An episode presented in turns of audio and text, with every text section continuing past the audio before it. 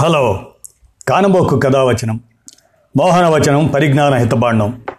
చదవదగునెవరు రాసిన చదివిన వెంటనే మరువక పలువురికి వినిపింపబూనిన అది ఏ పరిజ్ఞాన హితబాండమవు పో మహిళ మోహనవచనమై విరాజిల్లు. శ్రోతలకు నమస్కారం ఆహ్వానం. పరిజ్ఞాన హితబాండం లక్ష్యం ప్రతివారీ సమాచార హక్కు. ఈ స్ఫూర్తితోనే ఇప్పుడు వ్యవస్థీకృత నేరం.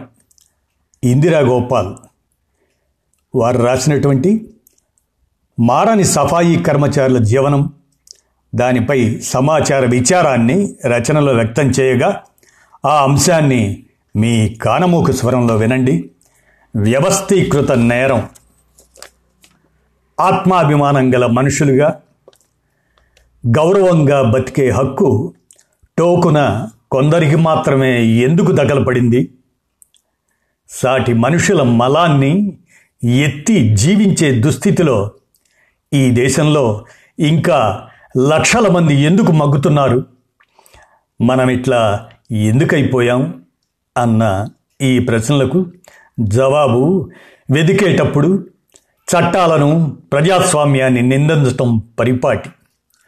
ఆ రకమైన విశ్లేషణ బాహ్య పరిస్థితులను స్పృశించడానికి అక్కరకొస్తుందేమో కానీ సమస్య మూలాన్ని మాత్రం సజీవంగానే ఉంచుతుంది.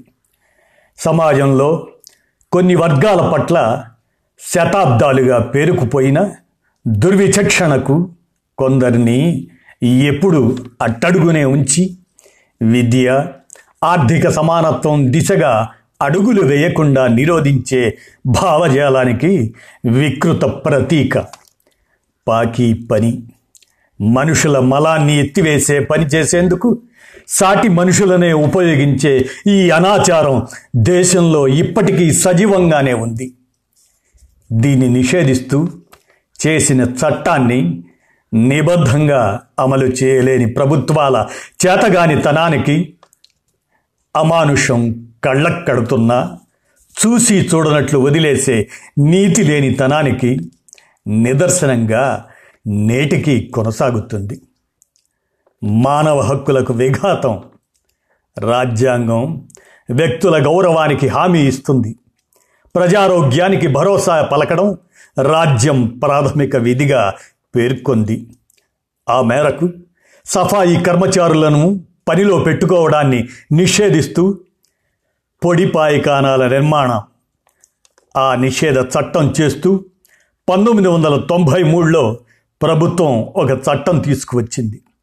రాష్ట్రాలు పూర్తిగా ముండికేయడంతో ఏ దశలోనూ ఆ చట్టం సక్రమంగా అమలు కాలేదు. ఆ తరువాత తిరిగి ఇరవై ఏళ్ళకు అంటే రెండు వేల పదమూడులో మానవ విసర్జితాలను శుభ్రం చేసేందుకు మనుషులను వినియోగించడాన్ని నిషేధిస్తూ వారి పునరావాసానికి చట్టబద్ధ హామీ ఇస్తూ మరో చట్టం తీసుకువచ్చారు. మానవ విసర్జితాలను శుభ్రం చేసేందుకు మనుషులను ఉపయోగిస్తే వారికి ఐదేళ్ళ దాకా జైలు శిక్ష ఐదు లక్షల రూపాయల జరిమానాను ఆ చట్టంలో ప్రతిపాదించారు. కానీ విచిత్రం ఏమిటంటే దేశంలో లక్షల మంది ఇప్పటికీ ఆ వృత్తిలోనే మగ్గుతున్నా. రెండు వేల పదమూడు నాటి చట్టం ప్రకారం ఈ ఏడేళ్ళలో ఒక్కరికైనా శిక్ష కానీ జరిమానా కానీ పడిన దాఖలాలు లేవు.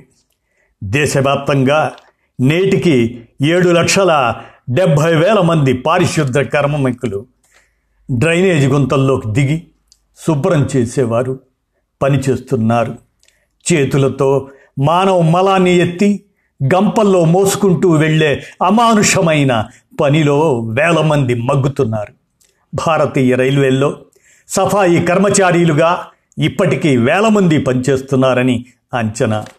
అధికారిక లెక్కలు ఎలా ఉన్నా మురుగు కాల్వలు సెప్టిక్ ట్యాంకులను శుభ్రం చేస్తూ విషవాయువుల బారిన పడి అనారోగ్యాల పాలై ఏటా సగటున దేశవ్యాప్తంగా పదిహేడు వందల మంది మృత్యువాత పడుతున్నట్లు కొన్ని అధ్యయనాలు తెలుపుతున్నాయి. గతంలో తెచ్చిన రెండు చట్టాలు ఫలితాన్ని ఇవ్వకపోవడంతో ఇటీవలి పార్లమెంటు సమావేశాల్లో సఫాయి కర్మచారీల నియామకాన్ని నిషేధిస్తూ చట్ట సవరణకు పూనుకున్నారు. ఇందులో గతంతో పోలిస్తే శిక్షల తీవ్రతను పెంచారు. తరాలుగా ఈ వృత్తిని దళిత వర్గానికి అంటగట్టి సామాజికంగా వారిని ఎన్నటికీ అంటరాని వారిగానే ఉంచాలన్న ఆధిపత్య భావజాలం మలిగిపోనున్నాళ్ళు. ఇలాంటి చట్టాలు కంటి తుడుపుగానే మిగిలిపోతాయి.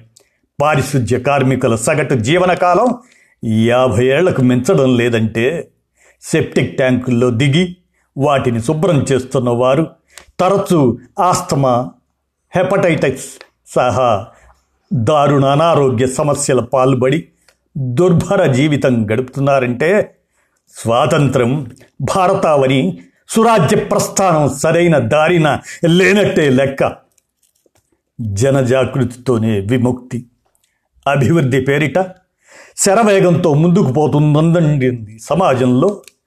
పొడి పాయికానాలు డ్రై లెట్రిన్స్ ఇప్పటికీ ఉన్నాయంటే ఆ పురోగతికి మానవీయ స్పృహ లేదని అర్థం. ఇప్పటికీ దేశవ్యాప్తంగా లక్షల సంఖ్యలో డ్రై లెటర్లు ఉన్నాయంటే వాటిని శుభ్రం చేసేందుకు అంతకు మించిన చేతులు అవసరమని అర్థం. అందుకే సఫాయి కర్మచారి ఆందోళన్. ఎస్కేఏ సంస్థ డ్రై లెటర్లను కూల్చివేసే కార్యక్రమాలను నిర్వహించింది. ఈ పాయికానాలను పౌర సమాజం ఉపయోగిస్తూ ఉండటం సఫాయి పనికి కొంతమందిని అనువంశికంగా ప్రత్యేకించడం వంటివి అమానవీయ లక్షణాలు. కొందరిని అంతులేని పీడనకు అంటరానితనానికి పరిమితం చేసి కొందరు గౌరవనీయులుగా చలామణి అయ్యే సంకుచితత్వానికి తెరవేసే అవగాహన సమాజమంతటా విస్తరించటం చట్టాల రూపకల్పన కన్నా చాలా ముఖ్యం. ఆ మేరకు స్థానిక సంస్థలను సిద్ధం చేసి ప్రజల్లో అవగాహన పెంచడం అన్నది ఒక ఉద్యమంలా చేపట్టాలి. దాంతోపాటు మురుగునీటి పారుదల వ్యవస్థలను ఆధునీకరించడం మానవ వ్యర్థాల శుద్ధి రవాణా వంటి వాటికి యంత్రాలను ఉపయోగించడంపై ప్రభుత్వాలు గట్టి శ్రద్ధ పెట్టాలి. పారిశుధ్యానికి ఆరోగ్యానికి మధ్య ఉన్న అవినాభావ సంబంధాన్ని ప్రజలకు ఎరుకపరిచి కార్యాచరణ దిశగా కదలనన్నాళ్ళు పాపం ఈ పేదవాళ్ళను మానవ మలం ఎత్తేందుకు ఉపయోగిస్తున్నారు. వీళ్ళ సేవలకు వెలకట్టలేవు. ఇటువంటి సానుభూతి వచనాలు నయా నయా నయా పైసా విలువ చేయు. మారని సఫాయి కర్మచారులు జీవనం ఇదండి. ఇందిరా గోపాల్ గారు మారని సఫాయి కర్మచారుల జీవనంపై సమాచార విచారాన్ని వారి రచనలో వ్యక్తం చేయగా ఈ అంశాన్ని మీ కానమోకు స్వరంలో కానమోకు కథావచనం మోహనవచనం పరిజ్ఞాన హితబాండం.